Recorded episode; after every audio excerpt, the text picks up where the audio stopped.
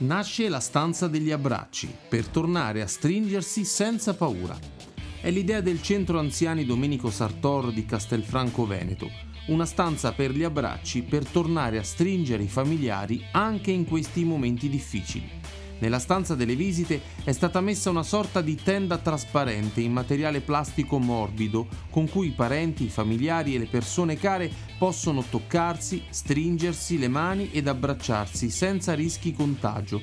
Uno spazio sicuro per gli anziani ospiti e i loro familiari, attraverso cui tornare a sentire l'altro anche in questo momento di separazione forzata.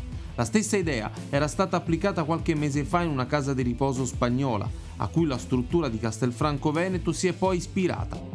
Oltre al già presente allestimento di alcune pareti in vetro nell'atrio della struttura, il nuovo progetto ha previsto appunto l'inserimento di due postazioni emozioni dell'abbraccio. Gli aspetti terapeutici sul corpo e sulla mente che il contatto con le persone a cui vogliamo bene sono dati assodati ci rilassa, ci mette di buon umore, ci fa sentire amati, ci permette il rilascio di endorfine, cambia il nostro umore e anche il nostro approccio alla giornata.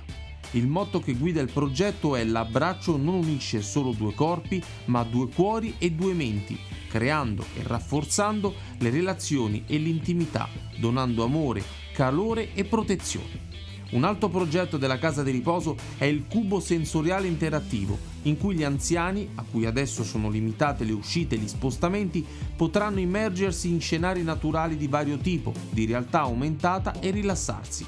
Anche questo progetto è in linea con diversi filoni di studi che hanno dimostrato come ritrovarsi sulla natura possa portare cambiamenti sul piano psicologico che vanno poi ad influire anche su quello fisico, portando ad uno stato di rilassatezza, integrità e preservando la salute.